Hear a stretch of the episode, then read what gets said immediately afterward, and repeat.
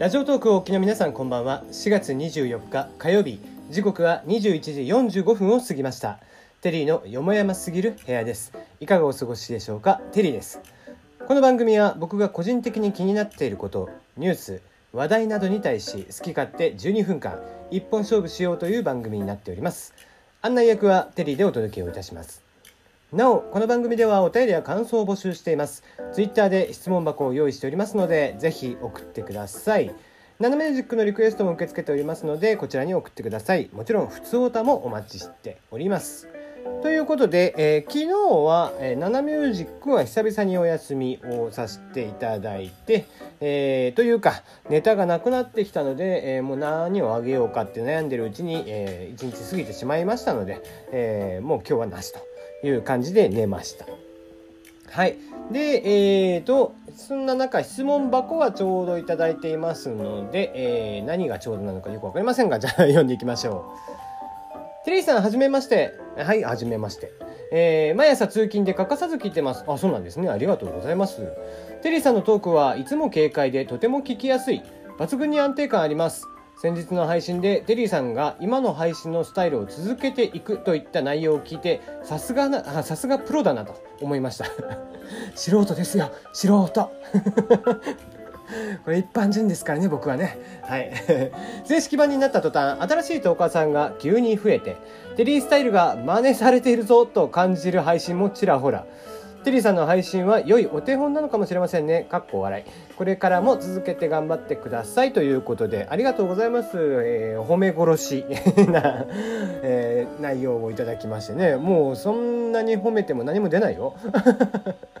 えー、僕はね、えー、ただ、あの、本当ね、あの、ただの一般人なんでね、あの、軽い気持ちで聞いてもらえたらなと思っていますね。まあ、スタンスをね、こう、あれこれ、えー、変える、まあ、それこそボイシーではジングルを入れてみたりだとか大喜利を入れてみたりだとかってしてたんですけどもあとまあセリフ読みとかもやってましたねうんいろいろやってはいたんですが何ですかね、まあ、それも結局時間があるからやれるっていう話で案外この12分っていう時間だとやっぱり短いんですよね。あの本当は記事とかもね一個一個ちゃんと読んで、えーと、要点まとめて話をしたいっていうのはあるんですけどもまあ、なかなかそういう時間もないので、えーと、サクッと、えー、僕は今この感じでやっていると。うん、まあ聞いてるあなたとかもこう、まあ、軽い気持ちで聞いてもらえたらなと思っていますね。まあ、皆さんこれはもう、えー、僕の配信を聞く人は、えー、聞き流し程度でやってもらえればいいんじゃないかなと思っております。はい。えー、それにしても、おととい、えー、かな、関白宣言、さだまさしさんの関白宣言という歌をね、久々に、えー、歌って、うん、いやもう時代にね、全然合ってない歌なんですよね。こう、歌詞引用もダメか。えー、要はですね、えーかんまあ、亭主関白な歌なんですよね。うん、で、えー、亭主関白な歌で、えー、まあ、あれこれお願いをするわけですよ。自分より先に寝てはいけないとか、自分より先に後に起きてもいけないとか。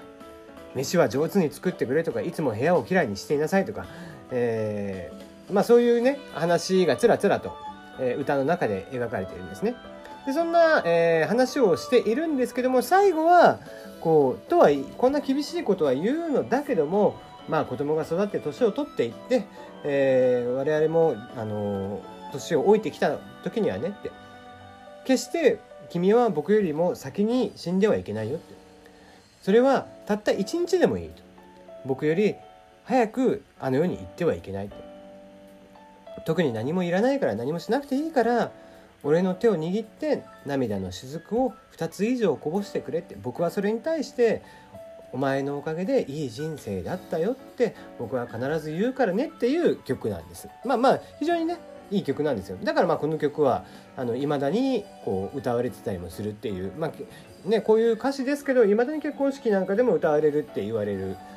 曲なんですよね。うん、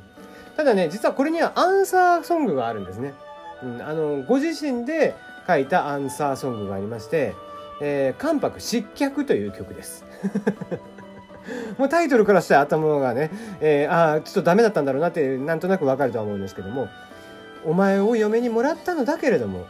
えー、言いたくても言えないことばっかりだよと。えー、あの俺より先に寝ててもいいから頼む夕飯ぐらいは残しておいてくれと、えー、いつもあの犬とね2人で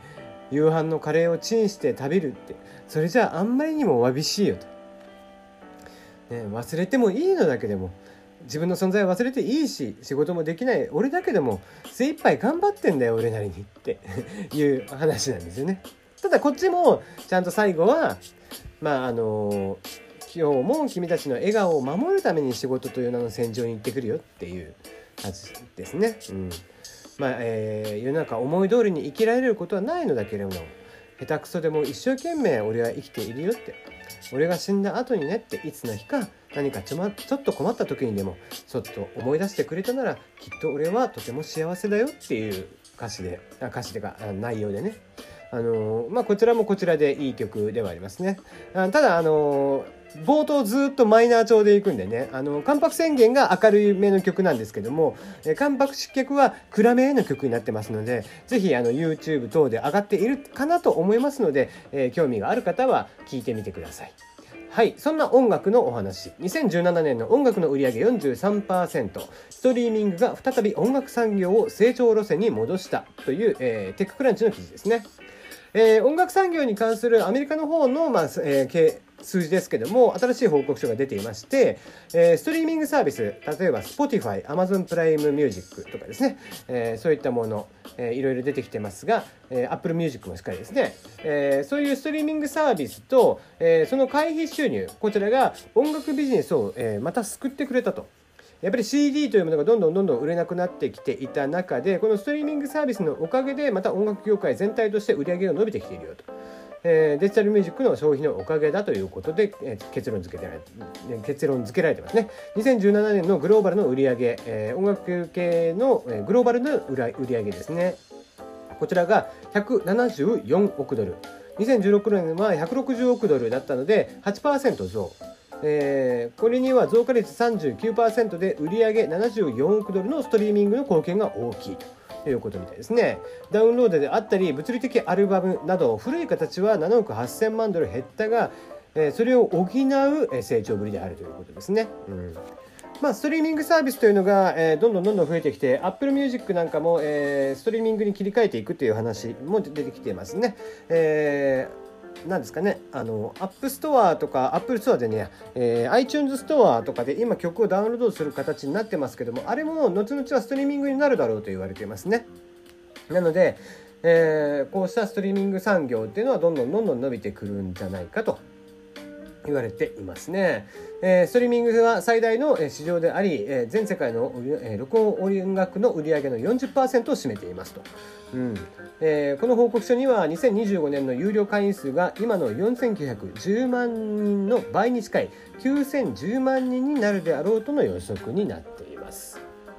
はい、どんどんどんどん、えー、音楽産業伸びていき、えー、それに伴って、えーまあ、ストリーミングなのでねコピーとかもしづらいというのがありやっぱりこう、うん、どんどん、まあ、逆にね価値がまた付加価値としてついてくるそしてそれを聞いた人たちが今度はそのアーティストとしてはやっぱり、えー、ライブに来てもらってライブでグッズであったりだとか、えー、を買ってもらう。あとまあ日本で言うとその音楽のね、えー、とライブとかに来てもらった人たちの例えば録音であったりだとか、まあ、動画撮影とかってまあ録音はあんまりだけど動画撮影とかがね未だに禁止になっていたりとかしますがああいうのもねやっぱりもう解禁した方がいいとは思うよね。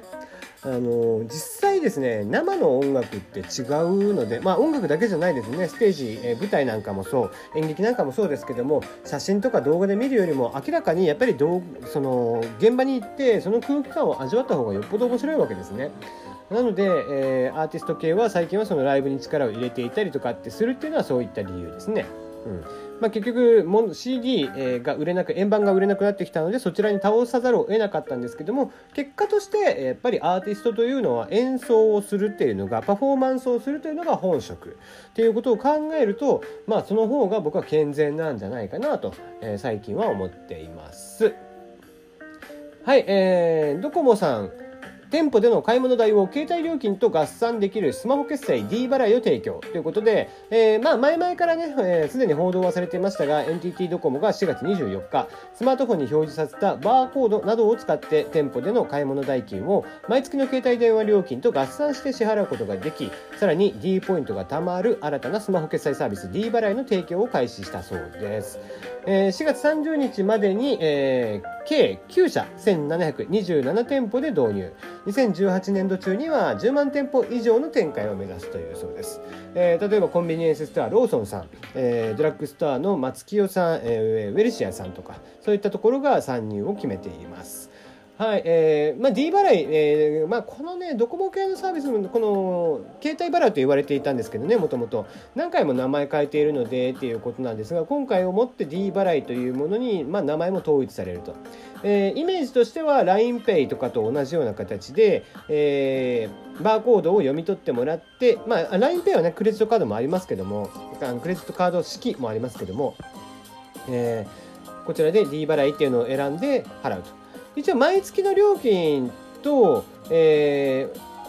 ー、いや、毎月の携帯電話料金と合わせて支払う携帯料金合算の払いと、クレジットカード払いがどちらも選ばれ選べますと。で、え D ポイントは1ポイント1円として利用が可能で、また支払い金額に応じて200円につき1ポイントの D ポイントが貯められますということで、このあたりは、まあ、今までの軽バラと一緒かな。ということで、まあ、あの結構そのクレジット系のですね、こういったポス、えっ、ー、と、プリペイではない、ポスペイですね。後払い方式っていうのは、クレジットカード業界とかはかなり、えっ、ー、と、渋々っていう感じだったはずなんですけども、最近はあまりにこう、LINEPay とかも増えてきて、えー、決済系もどんどんどんどん多くなってきているので、かなりクレジットカード業界も、まあ、緩和していっているんだろうなというのが予測できるというところですね。うん。ではでは、また明日お会いいたしましょう。おやすみなさい。